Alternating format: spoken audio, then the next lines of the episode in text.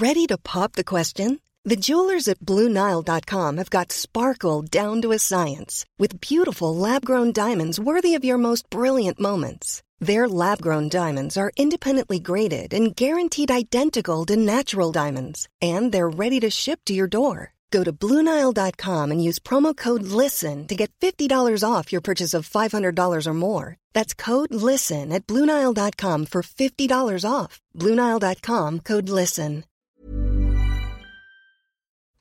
Hello, folks. This episode is sponsored by italki, which is a great option if you want to practice your speaking because practice makes perfect. Um, so, yes, you can speak to people regularly uh, using Skype. Uh, it's brilliant. You can set your own schedule. You can choose your teacher. You can agree on things like all the things you'd like to do. If there are specific things you'd like to talk about, you can kind of give those. Or if you've got uh, specific needs, for example, if you want to practice for a job interview, or if you are trying to fix your CV, or you know any number of reasons, you can get all that kind of stuff sorted out on italki. And if you buy some talking time, italki will send you a voucher uh, worth ten dollars. Um, just uh, to get that offer, go to teacherluke.co.uk slash talk or click an italki logo on my website. You're listening to Luke's English Podcast. For more information, visit teacherluke.co.uk. Hello, everyone. Welcome back to Luke's English Podcast. Here is part two of my interview with the famous linguist, Professor David Crystal. In this one, I asked him some questions from my listeners. I didn't get a chance to ask all of the questions I received, so if your question isn't included, then I do apologise. I left out some questions just because I think he'd already answered them in one way or another, or because we just didn't have enough time. But the questions I did ask him covered quite a wide range of different topics, including the way that foreign words get absorbed into English, predictions for the future of English, how to deal with the workload of studying linguistics at university, the nature of English syntax, how languages affect the way that we think and see the world, uh, why British people use indirect and polite language, the influence of artificial intelligence on language learning, the effects of Brexit on English in the world, whether it's appropriate to speak like Ali G, some study tips, and also some comments on the English of Donald Trump and Barack Obama. Don't forget to check out the uh, website for David Crystal, which is davidcrystal.com, where you can see a reading list of David's books. You can read his blog, you can see videos of him in action, and you can even contact him by email. I would just like to thank David again for his time, and I hope that all of you out there in podcast land enjoy listening to our conversation. So here is part two, starting right now. Okay, um, I'm going to move on to some questions from my listeners. And the first one is from uh, Hamid in Pakistan. And Hamid says, I'm an English language teacher. My question for David Crystal is The Oxford Learners Dictionary has a lot of new words from Urdu, such as badam, chai, alu, bag, dana, and many more. If English keeps on taking words from Urdu or any other language, then what will be the future of English? I mean, English will, uh, will English no longer be English? What's your take on this? Well, this is the story of English, actually, from the very, very beginning.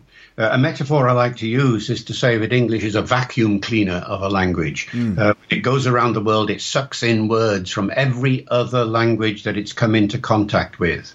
Now, nobody knows exactly how many other languages have influenced English in this way, but the figure is somewhere between 300 and 600 because a lot depends on, on when the you know where the word actually came from, did it come in directly from one language or go via another, and, and so mm-hmm. on. But at least 300 languages yeah. have, have have had words come into English right from the very beginning.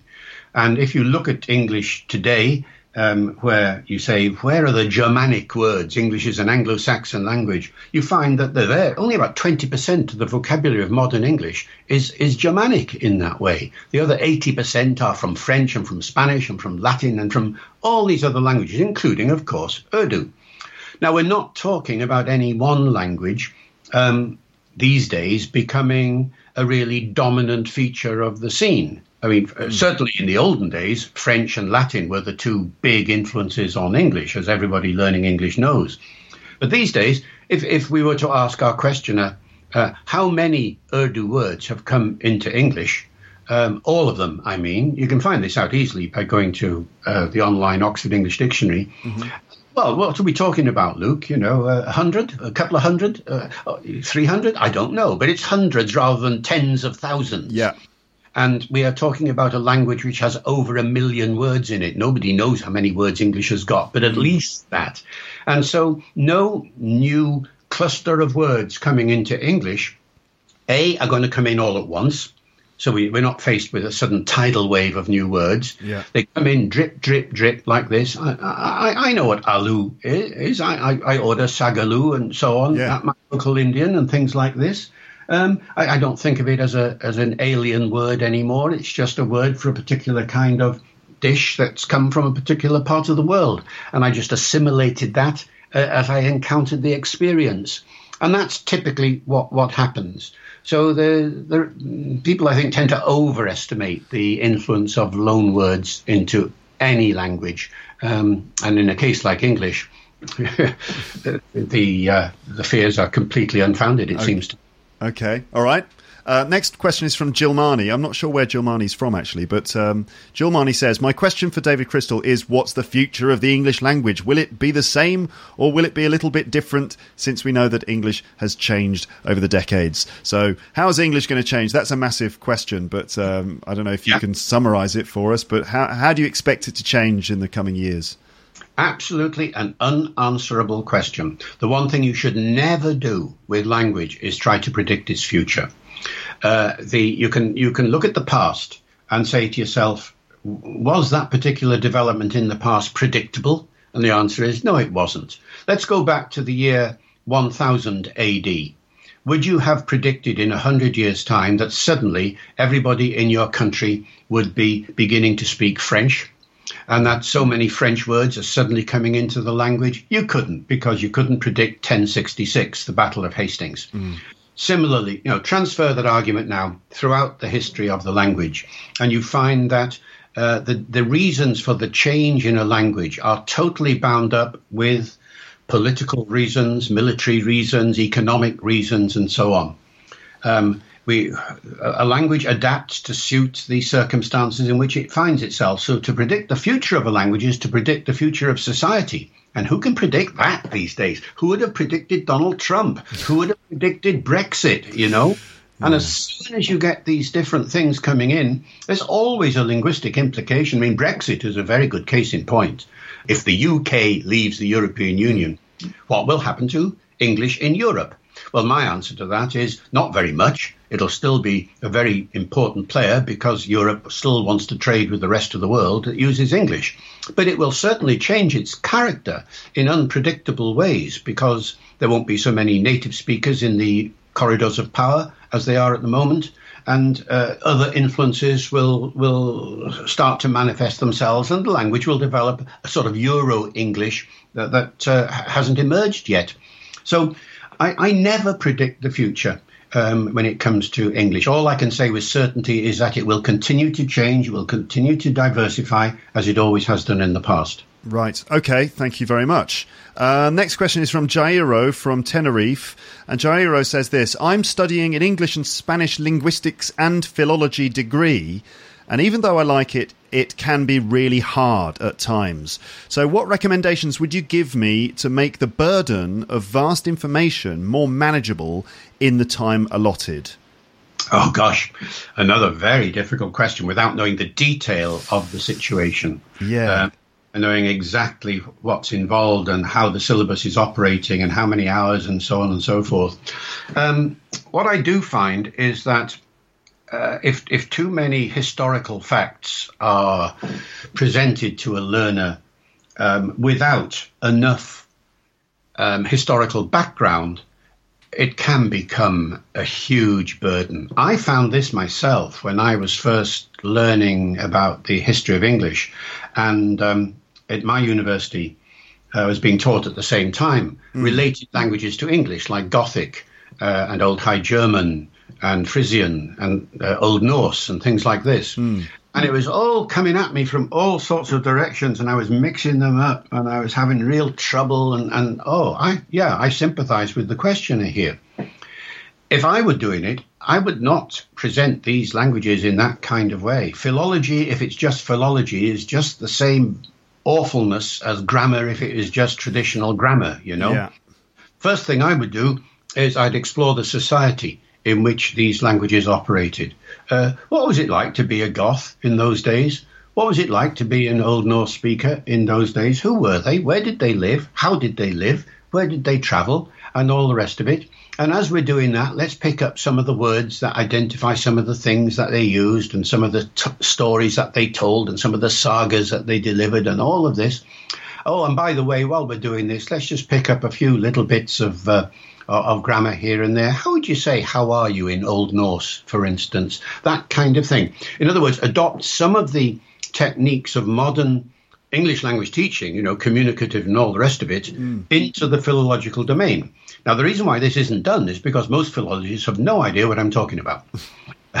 you know, they simply do not have this kind of um, broader socio-linguistic, to some extent psycholinguistic um, background to their studies. Mm. I would make a distinction here between philology and historical linguistics, you see. Mm.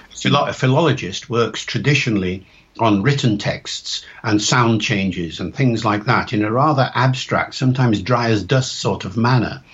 And and that can be, I, I, I, have little sympathy with that approach. I mean, I recognize its importance in the history of language study, but I far prefer the more socially aware um, approach to the history of language, whether it's English or Spanish or what have you, um, which doesn't just ask the question, what happened in the history of these languages, but and, and when did it happen, but why did it happen?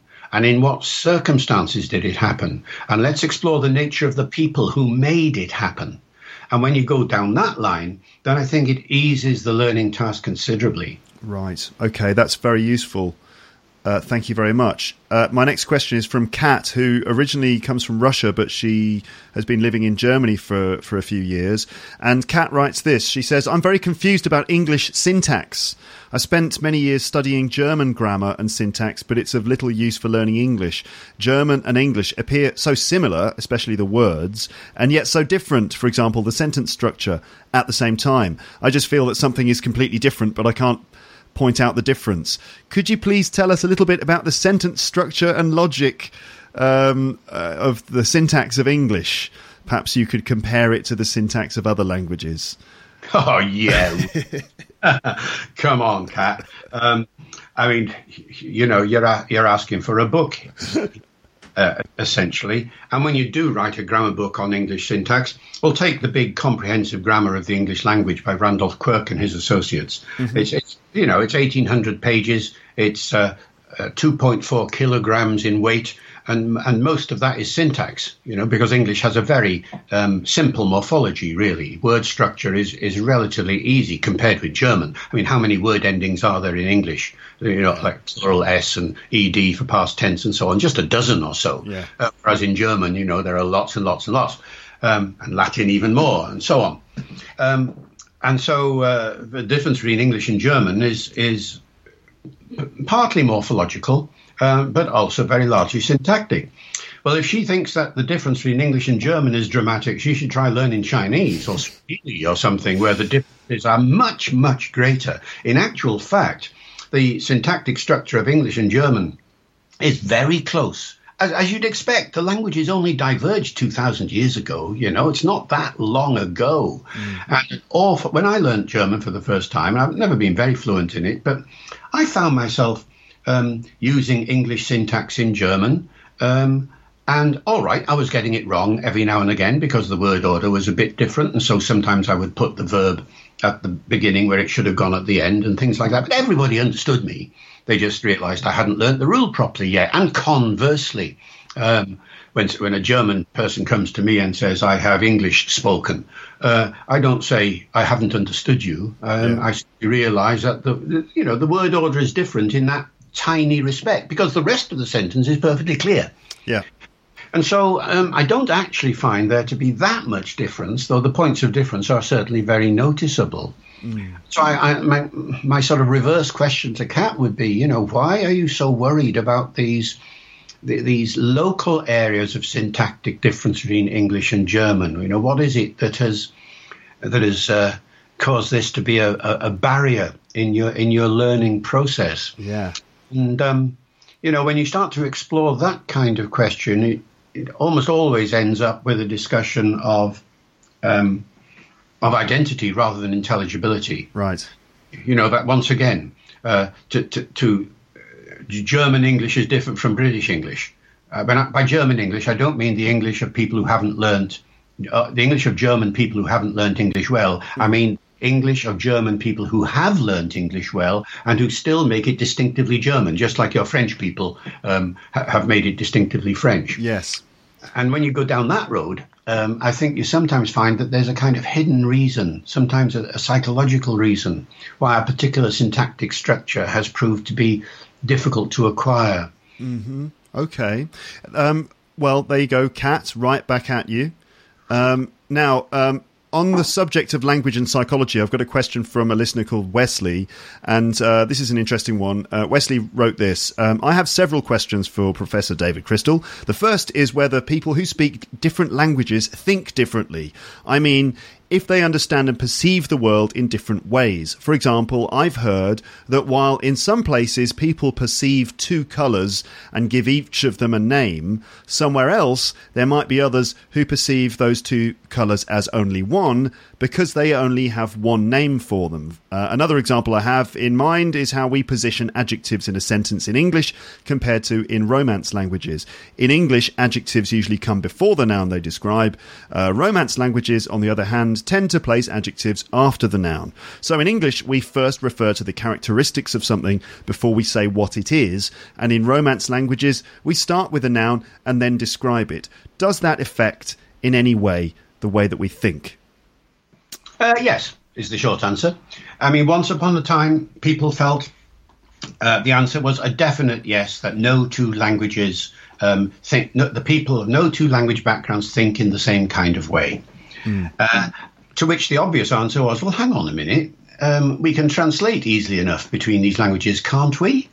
And certainly it is the case that if you translate from English into French and French into English, I can understand what a person is saying and they can understand me without, without this fundamentally altering my, my mindset about the way in which um, French people think or the way in which they think British people think. Mm-hmm. The fact that an adjective goes one way or the other doesn't seem to make much difference from that point of view. And so there was that view, and, and people would then say, no, there, there isn't really any difference. Translation proves that um, we actually all have the same mindset among the languages of the world. And then there was a reaction against that, uh, where people said, well, hang on a minute, it's actually rather difficult to translate sometimes. And sometimes there isn't a word in the other language for what I want to say. And sometimes there isn't a construction in the other language. And people began to realize that there was a more nuanced answer to this question than had been discussed before. And so when you actually look at a, a, a, ask a translator. I, I used to do this um, with uh, colleagues some years ago. What proportion of the words in a dictionary, if you're if you were writing a French English dictionary, what proportion of the words in it would you find difficult to translate because there, as it were, isn't a French word for it, or there isn't an English word for for the concept, or whatever? Mm. Well, the concepts vary in the way that your questioner has just asked, and the answer varies depending upon which language you're thinking of. But with French and English, people used to say, oh, I suppose about 10% of the words or 15% of the words I have difficulty with. The rest of the time it's fine. Mm-hmm. But if you say, if it's English and Chinese, the figure is nearer 40 or 50% of the words are difficult to translate because the languages, of course, and the mindsets and the cultures are so, so different from each other. Mm. So there isn't a single answer. But what we do find is when you do psycholinguistic experiments, it's not so much that um, I cannot see the colours that are in the language that represents them lexically as mm. different. Mm. I can see that they are different colours. having the different words certainly makes it easier for me to talk about these colours and to identify them and to locate them in the society where they are found. If I don't have words for it, I will find it more difficult to do that, but I can still see the colours. It's not if I don't have the language to, to do to talk about it, I unless I am colorblind or something, I will still be able to see the difference between that shade of green, that shade of blue. I mean, for instance, in Welsh, the one word is used for green and blue. Um, mm. So you talk about the sky being X uh, and the sea being X, and X is the same word. Does that mean I can't tell the difference between, you know, the, the sky and the sea, or or the, green of vegetation? And of course, it doesn't. I can see that perfectly well. Um, it's just that for uh, this particular language, that distinction is not so important as it might be in some other language. And in any case, I can still tell the difference and talk about it in a circumlocutory kind of way. Right. Yeah. The underlying the underlying fallacy, Luke, is to think that it's words that translate between languages. It isn't. It's sentences that translate between languages, and it's the totality of a group of words that identify a particular concept that enters into my brain and makes me able to talk about what it is I'm looking at. So, for so for example, uh, if I mean in in uh, some cultures, if they have hundred words for snow, in in English we would just find another way of describing that different type of snow. You know, yeah. rather than using the, that that particular word, we would just say it's a kind of powdery sort of snow for example. Yeah, exactly, exactly that. I mean, to take the Eskimo example, the Inuit example, uh, people used to say uh, there's a word in Inuit for snow that you use to build an igloo with. Right. We have no word in English for that. True. But does that mean I can't see that this is snow that you use to build an igloo? With? Yeah, and we have a sentence. We have like you know we can make a sentence which is snow that uh, or this big noun phrase or whatever, uh, snow that you use to big, build an igloo with that kind of does the job. Yeah, exactly that. So that the underlying underlying that question from your questioner is is the fallacy that only words are the important units of translation, and they are not. Okay, all right. There you go, Wesley. Um, next question is from Mayumi, who's from Japan. And her question goes like this Why um, do British people tend to use indirect language and hesitate to say no and also frequently say sorry in various situations? Is there some kind of story from linguistic history? Oh, well, that's a matter of, um, of yeah. I mean, yes, there is, uh, although it's mm. sometimes difficult to find out exactly what it is. No, we're talking here about um, a more general, uh, we're talking pragmatics now. This is the subject of pragmatics. Why do people speak in the way they do? Um, why do they say one thing rather than another? Why do they use this kind of politeness rather than another? Yeah. I go to Japan and I immediately encounter differences of honorifics of one sort and another. Um, I am called um, Crystal San or Crystal Sensei and mm. so on. And mm. these suffixes identify the type of person that I am and the sort of respect that they're offering towards me. If I were to say to the Japanese people, why are you doing that? We don't do that in English. They will say, because we're Japanese. That's the way our society is. That's the way it's developed over the centuries. Exactly the same sort of thing happens when you examine politeness norms in other countries as well. And you have to learn what these norms are. And they aren't always obvious because the way in which one is taught um, sometimes assumes that your politeness norms will translate into the other language without any question mark at all. So, to go back to a more familiar example uh, f- for me, Luke, mm-hmm. uh, when I was learning French, I was taught that um, uh, please is s'il vous plaît and thank you is merci. Mm-hmm. Right? Yep. So, every time I go to France and I want to say please, I will say s'il vous plaît, won't I? Mm-hmm. And I want to say thank you, I will say merci, won't I? And I get some very strange looks because, of course, you don't always say s'il vous plaît in the cases where you and I in English would say please. Yeah. Um, and sometimes it sounds quite rude almost. Uh, it's almost as if you're saying, if you please, uh, to a French listener, right. rather than uh, the way you'd use it in, in, uh, in English. We don't always, always say thank you in the way. I have a grandson um, in Amsterdam mm. who's growing up um, bilingually in English and Dutch. Uh, he's only 10, 11 now, but when he was sort of 8, 9 or thereabouts, and perhaps still, um, he'd get into an awful muddle because the Dutch simply don't say please and thank you in the way that English people say please and thank you. He is taught by his mother, say please all the time, say thank you all the time. Mm. In Dutch, doesn't happen. And so he's translating from Dutch into English and dropping his pleases and thank yous and getting told off by his mother for doing what is only natural in Dutch. and this kind of thing happens all the time. Uh, should you say sorry, sorry, sorry everywhere? Well, apparently an awful lot of British people do. But this isn't necessarily the case in American English or in Australian English or whatever it might be.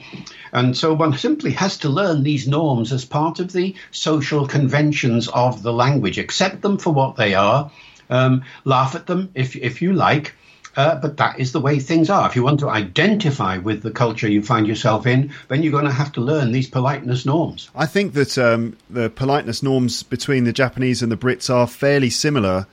I, I think. I mean, for example, um, I mean, in France, people are very direct, and if they've got something negative to say, they'll probably just say it. Uh, whereas in the UK, we tend to go around the houses a bit more and uh, say these slightly more ambiguous things. You know, like if you don't agree, you might say, "Well, I'm not quite sure I agree with yeah. that." Yeah, this, this, is British temperament, as they say. The this is the British way of life. This is the way. This is the the the, the typical British person. It's satirised often, isn't it? Of yeah. course. Yeah. Uh, it's parodied and things like that. But that doesn't make it any the less um, a reality for the people who use it. Or to take another example, you know, do you use uh, do you address somebody by their first name or not? Mm. Well, you know, it depends, doesn't it? It depends on your generation. It depends on, on your age. Depends on your gender, your society, your occupation, your social role, and all sorts of things. Very different in America. Uh, so, whereas in this country, uh, it takes me ages sometimes to say to somebody, "Look, you know, call me David, will you?" Um, yes, Professor. Uh, no, David, please. Mm. In America, you know, it's a, hey, Dave, how are you? You know, uh, and they wouldn't have a dream of calling me Professor Crystal on, on a first meeting, I mean. Yes. You know? Yes. And yes. so there are these differences all over the place. You just have to accept them, learn about them, first of all, and accept them and um, if, if, you want to identify with them. So it's different. They're just different cultural conventions, and to understand why these differences happen, uh, we need to explore all of the I don't know what how you describe them, like the sociological factors, the oh yeah, psychological Synchron- and synchronically, not diachronically. By which I mean, uh, your question says, is there a history behind them? Well, there may well be, but that history is probably. Um, uh, unavailable. I mean, one, one doesn't know very often why or when some of these conventions developed. All you can do is a synchronic, that is, look uh, study, that is, look at the way these things are being used now. Yeah. and see if you can identify certain circumstances in which these usages turn up. And increasingly, this kind of information is available. You know, in once upon a time in dictionaries, you'd never get information of this kind, but some of the more modern dictionaries are now beginning to have little essays about usage, um, which help enormously in uh, cueing you in as to when a particular construction or word or whatever should be used. Right. Um, does go on to say that uh, you know she gives her own theory, which is that in in my Japanese culture, as far as I know, we also find similar tendencies because we've lived in this tiny island, and if people said whatever they wanted and behaved without caring about other people in this small area, or even argued with each other, they could possibly end up being expelled from this small society or finding life difficult, and this can be one of the reasons why we have these tendencies tendencies as well. Maybe it's something to do with that, you know, the geographical limitations. Um, but um, you know, oh well, it, it, she's exactly right. That that is that is the social reason why these things develop. Right. Language language isn't just for intelligibility, as we were talking earlier. It is for identity. Now, what does identity mean? It means you're part of a group, you're part of a community, you're part of a, a, a, a social community, which can be anything. It can be um, a geographical area, it can be uh, a, a, social area like um, uh, a, a, university setting or or a hospital setting, or it might, it might be an occupational area. It could be anything. But if when you go into that community area, you find that it will have its norms of behavior, not just language, of course, but how you should dress. Mm. Uh, when you should arrive, when you should leave, uh, whether you should do this or that, whatever. With language, likewise, there will be these norms of behavior, and you have to learn them. As they used to say about slang, the chief use of slang is to show that you're one of the gang. And being one of the gang is absolutely crucial. And the way in which you show you're one of the gang is by using the sorts of conventions we're talking about now, more than anything else. Right. Okay. I've got just two more questions for you, if that's okay. Yeah. Uh, uh, the next one is from Antonio, who is from Spain, and he wrote this. My question for David Crystal uh, Apple, Google, Microsoft, and other companies are working on translators in real time based on artificial intelligence. So uh, we can speak in Spanish with a French person and he will hear French while he speaks in French and we hear Spanish. Skype apparently has options for eight languages. Uh, what do you think about the uh, AI related to language learning and will AI replace our need to learn other languages? Right. Um, this is again another instance of the intelligibility versus identity argument. Mm-hmm. All these AI solutions address intelligibility.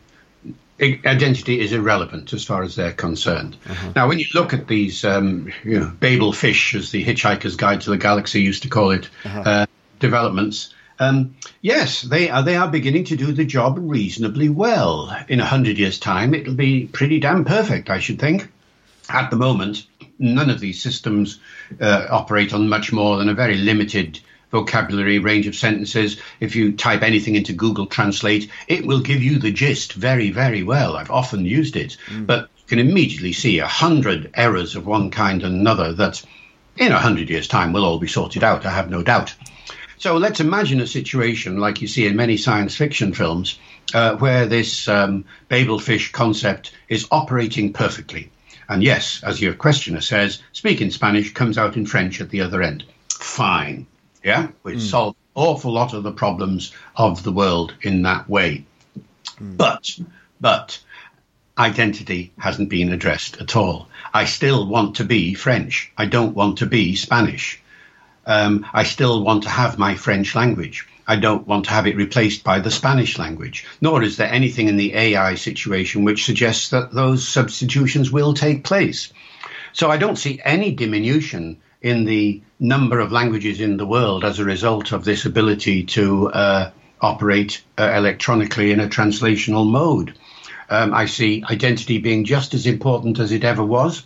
There may there may be some interactions of a of a kind that I can't predict, but on the whole, um, I don't think it's going to affect the language diversity situation in a very, very dramatic way at all. What it might mean, um, however, and this is important to note, is that um, AI might make the need for a global language um, redundant, a global lingua franca redundant.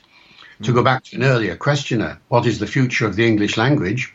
Well, if AI is going to be as successful as it might well be, why bother learning an international language then one day? Because we don't need it anymore.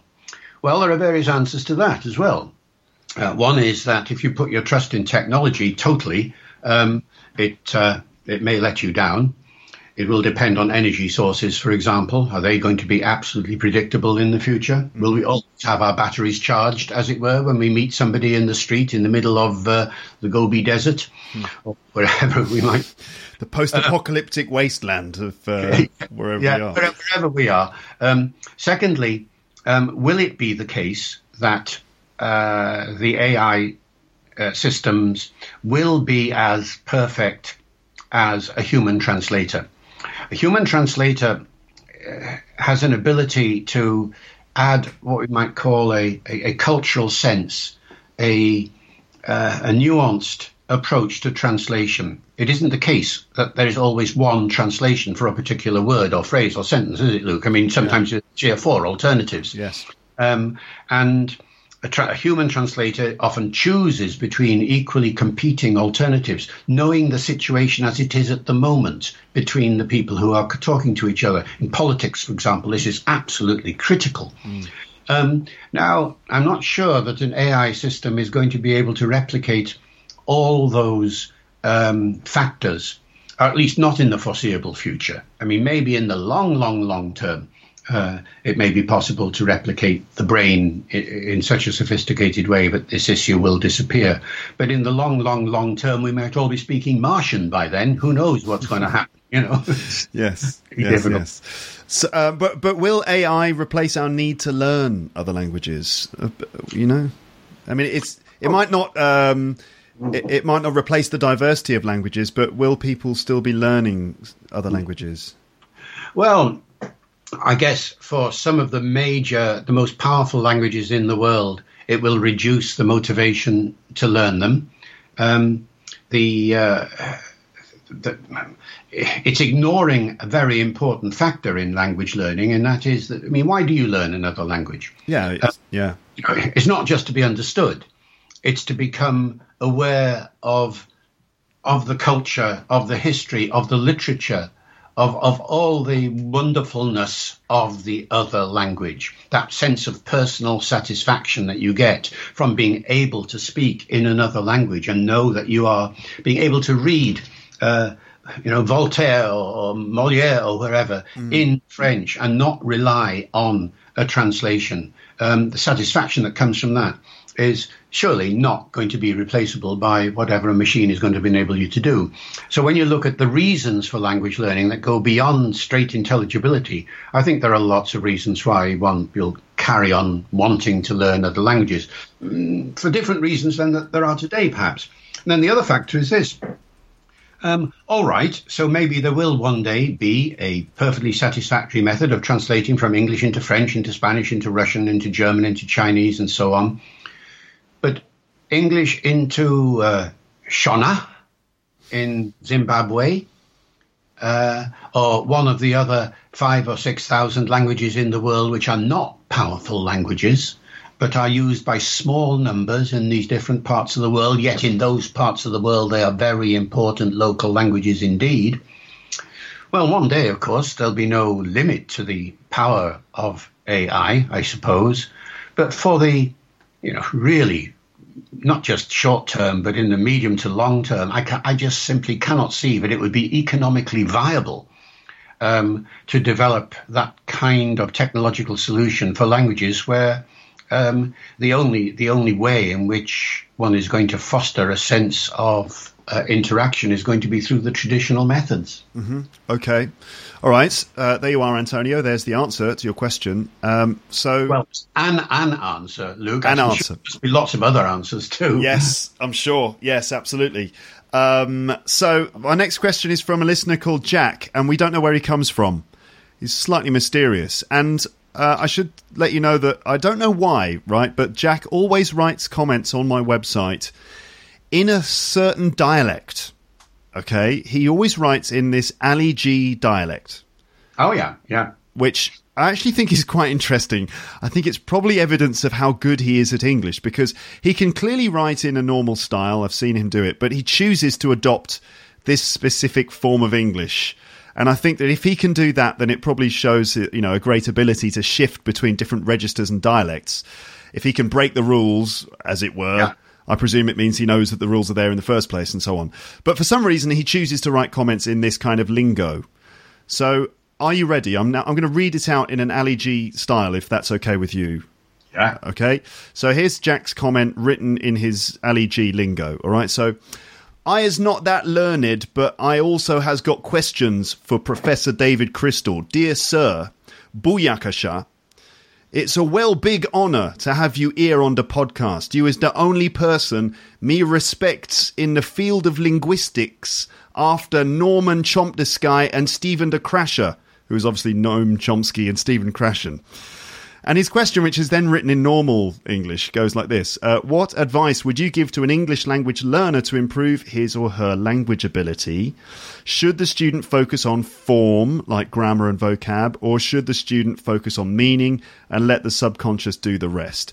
Well, that's me questions there, big man. I has to say, you is the shining crystal in the field of linguistics. Big up yourself, Professor Crystal. Respect, West Side. So uh, yeah. I hope you don't mind. I hope you don't mind being addressed in that in that way. I, I is having no problem with that. Respect back to your man, no question. I know Ali G. Um, yeah, So, what advice would you give to an English language learner to improve his or her English? You know, bearing in mind that you know you're not an English teacher. Should yep. students focus on form, like grammar, or should they uh, focus on meaning and let the grammar take care of itself? And the answer is both. Of course, it has to be both. There has to be a balance between the two.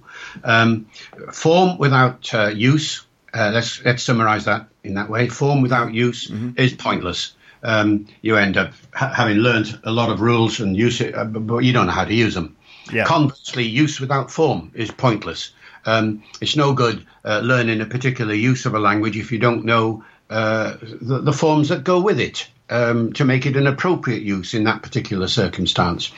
Uh, I mean, I'll give you an example of the of the way in which the two things interact, where you need meaning and, and use. Remember semantics and pragmatics from earlier on in this mm-hmm. chat? Um, you uh, people are taught how old are you as a sentence in English. Mm-hmm.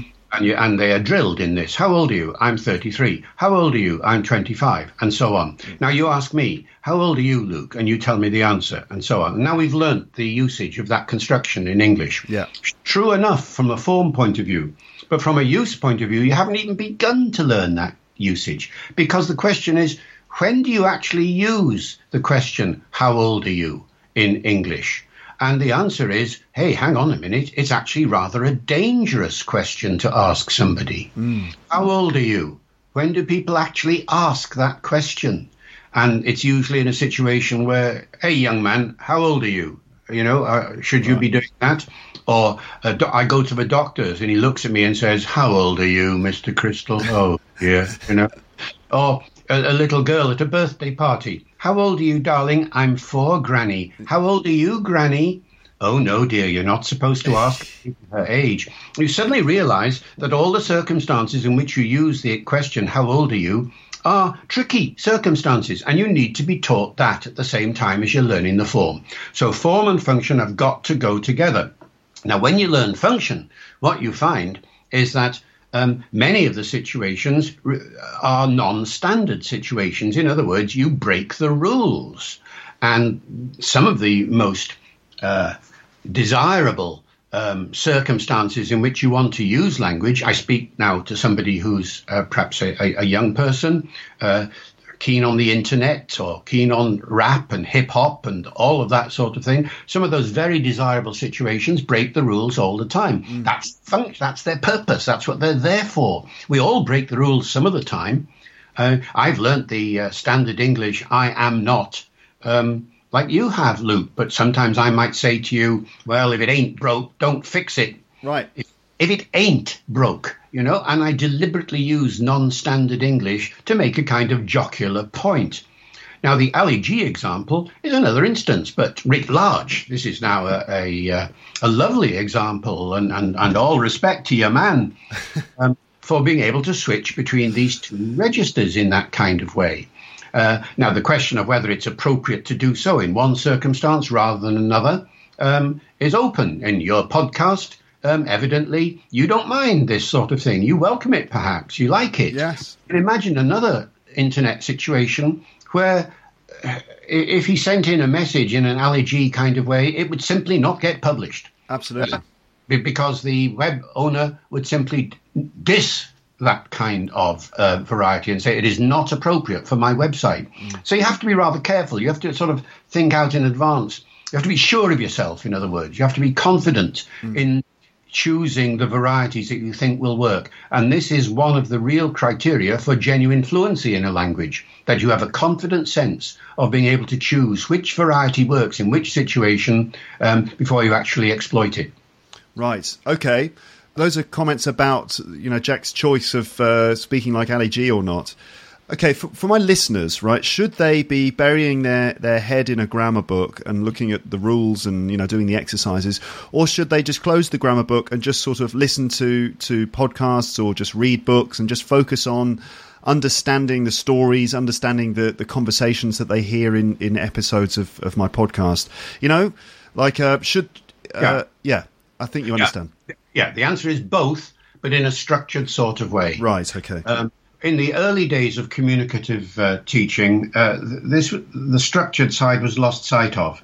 I mean, there was a sensible idea here, which was that Uh, we don't just want form, we want real use. So here we are in, in this lesson. You're going to, in the first half of the lesson, do some structured formal work. And then here's a real situation that we've recorded for you from this pub or from this street mm. or from this film or whatever it might be. Now just listen to it. You won't understand all of it, but you'll nonetheless get a sense of how the language is really used. Well, there was a certain usefulness in that, but an awful lot of learners felt that the gap between where they were up to on the formal side and being dropped into the deep end of this conversation on the other side was too great. Mm. So I think it makes more sense. Uh, uh, I mean, the need to do both is essential. I, I, I would never like, if I were a teacher, I would never want to have a class where the only thing I did in that class was a bit of structure work of formal kind, of one kind or another. Yeah. I would always want to expose them in a listening comprehension kind of way to something that illustrated the structure I've been talking about, but heard it available or seen it because it's in books as uh, in literature, you know, as well as in speech, um, in in the real world. But I would also want, just as I've graded the formal side of my teaching, I would also want to grade the, uh, the, the functional side as well, because some real life situations are a jolly sight easier to listen to or to read than others. And it's that side of the teaching business that hasn't developed as well as the formal side. Lots of textbooks, as you well know, um, where the graded structures are there from beginning to end. But how many textbooks do you know where the functional side is graded from beginning to end? Right. And that's where the weakness is, it seems to me. But the principle is try and balance the two. Okay. Okay, fantastic. I just have one more question for you, and that's going back to uh, the conversation I had with my friends on the podcast recently. Um, remember, we were we, actually we were talking about things like um, how people get upset by uh, you know f- what they call failing standards in English and things like that. And one of the questions that kept coming up in our conversation was, "Are we better or worse at communicating than we used to be?" I know it's a it might seem like a bit of an odd question out of context, but I'm going to ask you what what do you think? Are we better at communicating than we used to be, or are we worse? And is it even possible to measure? Uh, I think it is possible to measure. I don't think it's possible to give a, a simple answer, yeah, a kind of yes or no answer, because the circumstances vary so much. It depends on the situation in which you find yourself. I wrote a book uh, last year uh, on precisely this thing. It's called "The Gift of the Gab." Right. How elo- how eloquence works and I explored the the nature of eloquence and what it means to be eloquent and uh, and how it has developed over the centuries and so on and so forth. And what you see is that eloquent standards do vary enormously from generation to generation, and indeed from circumstance to circumstance, and sometimes even from individual to individual. If you want an example of that last kind, think President Obama and think President Trump. Two totally different kinds of eloquence the latter being so uneloquent, according to traditional standards, that people sometimes think he is incoherent. And there may be some truth in that. That's a political issue we could go into now. But the point is that these uh, is one worse than the other? Well, it depends in all sorts of circumstances, all sorts of factors that come to your mind now at this particular mm. point. Mm. There is certainly a general view. Um, it's it's a, largely mythical, but it's certainly out there that young people today are not as eloquent as they used to be. This is another example of the old argument. You know, I can trace that back 200 years. Hmm. People, mm. young people of today aren't as eloquent as they used to be. And if you say, what exactly do you mean? Um, they will say, uh, oh, well, listen to the way in which young people today keep saying like all the time, for instance. Mm. Uh, so I was like, wow, and she did like this, and I went like that. That shows they are not being eloquent. What they forget is that the people who are the youngsters who are using like are actually using it in the middle of a monologue that sometimes goes on for minutes in a hugely eloquent kind of way, but using a style that is apparently um, not liked by older people who don't find, who might say, you know, rather than like. Yes. Or see, rather than like as they give their monologues. So the style has changed. And when style changes, people can condemn it and say, oh, people aren't as eloquent as they used to be. But it's a different kind of eloquence and one that has to be respected in its own terms. So long as it, again, doesn't isn't overused, so long as it doesn't get in the way of communication. There are some people who are not eloquent. uh, sometimes you ask a politician a straight question and the answer comes back, Yes, well, you see, I mean, you know, uh, of course, uh, put it another way, um, let me put it like this, and, and, you get that kind of waffle coming out. Right. All right, there are cases like that. But when I look at the English language as a whole, as used by people generally, I would say that um, eloquence hasn't deteriorated in any noticeable kind of way. And the people who say that it has, when you actually explore what they're thinking of, turns out very largely that they're thinking of um, things like like, uh, which, when you explore that further, turns out to be, in fact, a feature simply of a different kind of eloquence. Mm, mm, okay. Um, I, uh, what do you think of the way Donald Trump uses language? Well, he, he's developed a different style, um, which uh, has its own values, uh, which evidently are appreciated by enough people to mean he's now president of the United States. But it's a very different kind of style.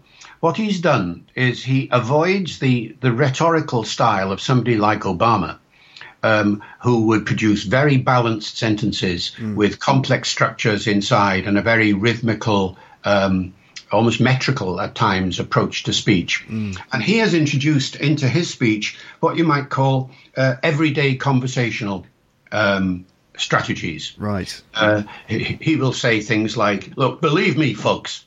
Um, you know, believe me, folks. Can you can you imagine Obama saying that? Yeah. Yeah, you know that yeah. kind of everyday use of language, very conversational strategies um, he puts in. Um, he doesn't use carefully crafted sentences. He will change direction in the middle of a sentence, again, in a very conversational kind of way. Mm. Now, uh, looking at it from a semantic point of view, sometimes it's extremely difficult to understand exactly what he's saying. And this is the main criticism of him as speaking in an incoherent kind of way. But when you are a senior politician and you start speaking like the man in the street or the woman in the street, yeah and people sort of say, hey, you know, he's like me, he's like us, I'm going to vote for him. Well, that's evidently what happened. Right. Now, in terms of uh, traditional standards of eloquence, he has broken all the rules in the book. Uh, and maybe, and I have actually sensed in some of his recent speeches, a, a slight move in the direction of a rather more formal style.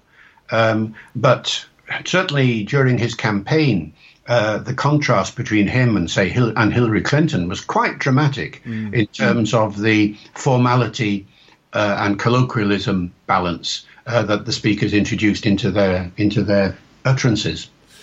It's it's all absolutely fascinating, and I could continue asking you questions for ages and ages, but um, I think that I must let you go because I'm sure you've got plenty of things uh, going on today. Um, thank you so much for talking to me and talking to all my listeners today on my podcast. It's been an absolute pleasure, and um, you know, have a have a lovely evening. Well, th- thank you, Luke, and thanks too for to people who have sent in the questions. Fascinating questions, as as always. You know, good luck with the podcasts. They've been successful so far. Hope they continue to be so. All power to you. Thank you very much. I look forward to reading your latest publications when they when they come out. What's the next one? Uh, the next one is uh, one that's just out. is called The Story of Be, which is um, uh, a book entirely about the verb to be in the English language. Mm-hmm. The one that's coming out in September or October is called, um, what's it called? It's called We Are Not Amused. Hmm. And the subtitle is uh, Victorian Views on Pronunciation as Told in the Pages of Punch. So it's a description of the attitudes towards pronunciation that were around in Victorian times, which are still relevant today. Very interesting. Okay, I look forward to reading it. Um, David Crystal, again, thank you so much, uh, and have a have a nice evening. Thank you. So there you go. I hope you enjoyed that. Um, I really enjoyed that. It was amazing to talk to David Crystal on this podcast, and I had loads of other questions that I could have asked him. Um, and um, I think there was so much interesting content in what he said in this conversation, and there's so much to take from it. Uh, these two episodes, I think, are really worth listening to several times so that you can really get a grip on what he said and really absorb it all. Um, if you sent in a question that I didn't ask, then I'm very sorry about that. Uh, what I should do is a follow up episode to this uh, to this pair of episodes that I've just done. I should do a follow up episode in which I consolidate a lot of what David Crystal said and also highlight various things that you can apply to your whole approach and attitude towards learning English. So watch out for that. Um, I hope to get that done, although uh, I'm known for making these little promises. I think I'll do that. I'll do this episode. I'll do that. And then I'm kind of end up being sidetracked by other things. Um, but anyway, check out David's work um, at davidcrystal.com. Um, and he's got books about grammar, spelling, punctuation, accents, Shakespeare, pretty much any aspect of English. He's got it, and he always writes in a very clear and entertaining style. I'm not selling his work or anything. Um, I just think it's genuinely good stuff that I would like to share with you. And this is why I'm so happy to have spoken to David Crystal on the podcast because he's brilliant and you should definitely read his work. Okay? Right then, so there you go. How do you feel after that injection of sort of linguistics uh, into the podcast there? I wonder how you feel after that. So I look forward to reading your comments in the comments section if you've got them. Um, don't forget to join the mailing list uh, on every page of the website in the top right hand corner you'll find a little space where you can just put your name and email address. And then every time I upload some new stuff, um, it will drop into your inbox in a in a convenient and yet discreet way. Um, and uh, it's not just episodes of the podcast. There are other things as well that pop up. For example, if I'm invited to take part in someone else's podcast, then I'll uh, publish a link to that so you can find that. It won't come through in my RSS feed. Uh, you won't hear that, but uh, if you're in the email uh, list, then you'll get little, you know, little extra bits and pieces from time to time. Um, so there you go. What's up with you? How are you doing out there in podcast land? I hope you're doing well. Um, at the moment here, it's absolutely boiling hot. Um, and uh, it's very humid. And it's like this all over Europe, as far as I know, including in England, where I'm certain that today people have been kind of going to work and uh, sort of you know walking into the office and I'm sure everyone in England has been saying oh it's very it's very close isn't it today it's it's it's so muggy it's so muggy today. I don't like it when it's like this. You know I like it when it's hot and dry but not when it's so muggy and close like this. So uh, the words muggy and close I'm sure will be rippling across the United Kingdom certainly England uh, at the moment because um, those are the ways that you talk about humid weather uh, in England and um, we do get quite a lot of humid weather in the summer. We seem to be having something of a heat wave at the moment, which is bringing with it this kind of humid uh, weather, and it's uh, it's very hot. And uh, when you're in the sun, it's extremely uh, hot. Uh, but there's also a bit of cloud cover, and it, there's sort of moisture in the air. This humidity and that makes it feel like the air is kind of very close to you. You feel a bit suffocated by it, and it, you get the impression that you know even your clothes are sticking to to your skin a little bit, uh, and that's really what muggy means. It means kind of slightly uh, suffocatingly humid, uh, muggy and close as well. And sticky is another word. It sounds a bit disgusting, isn't it, when you say sticky? But anyway, muggy and close. That's what people will be saying. Oh, it's so muggy today, isn't it? Uh, so there you go. I wonder if it's muggy or close or humid wherever you are. Uh, maybe you've got sort of beautiful, uh, dry uh, weather with clear blue skies. That's my favourite weather, I think. As long as the sky is clear and it's blue and it's quite dry, uh, I don't mind, but I don't like it to be too hot, of course, because being English, you know, can't can't take it we spend most of the year going, oh, I wish it was hotter and more sunny. And then when it does actually uh, heat up, everyone's like, oh, God, it's so close, isn't it, today? Um, so, anyway, let us know how the weather is where, wherever you are. And I've got people all over the world listening to this, so I'm sure that there's all types of weather being experienced um, right now as you listen to this. So, let us know in the comments section. Thank you so much for listening again. And uh, there'll be more episodes coming your way uh, fairly soon. But for now, it's time to say goodbye. Bye, bye, bye, bye. Thanks for listening to Luke's English Podcast. For more information, visit teacherluke.co.uk.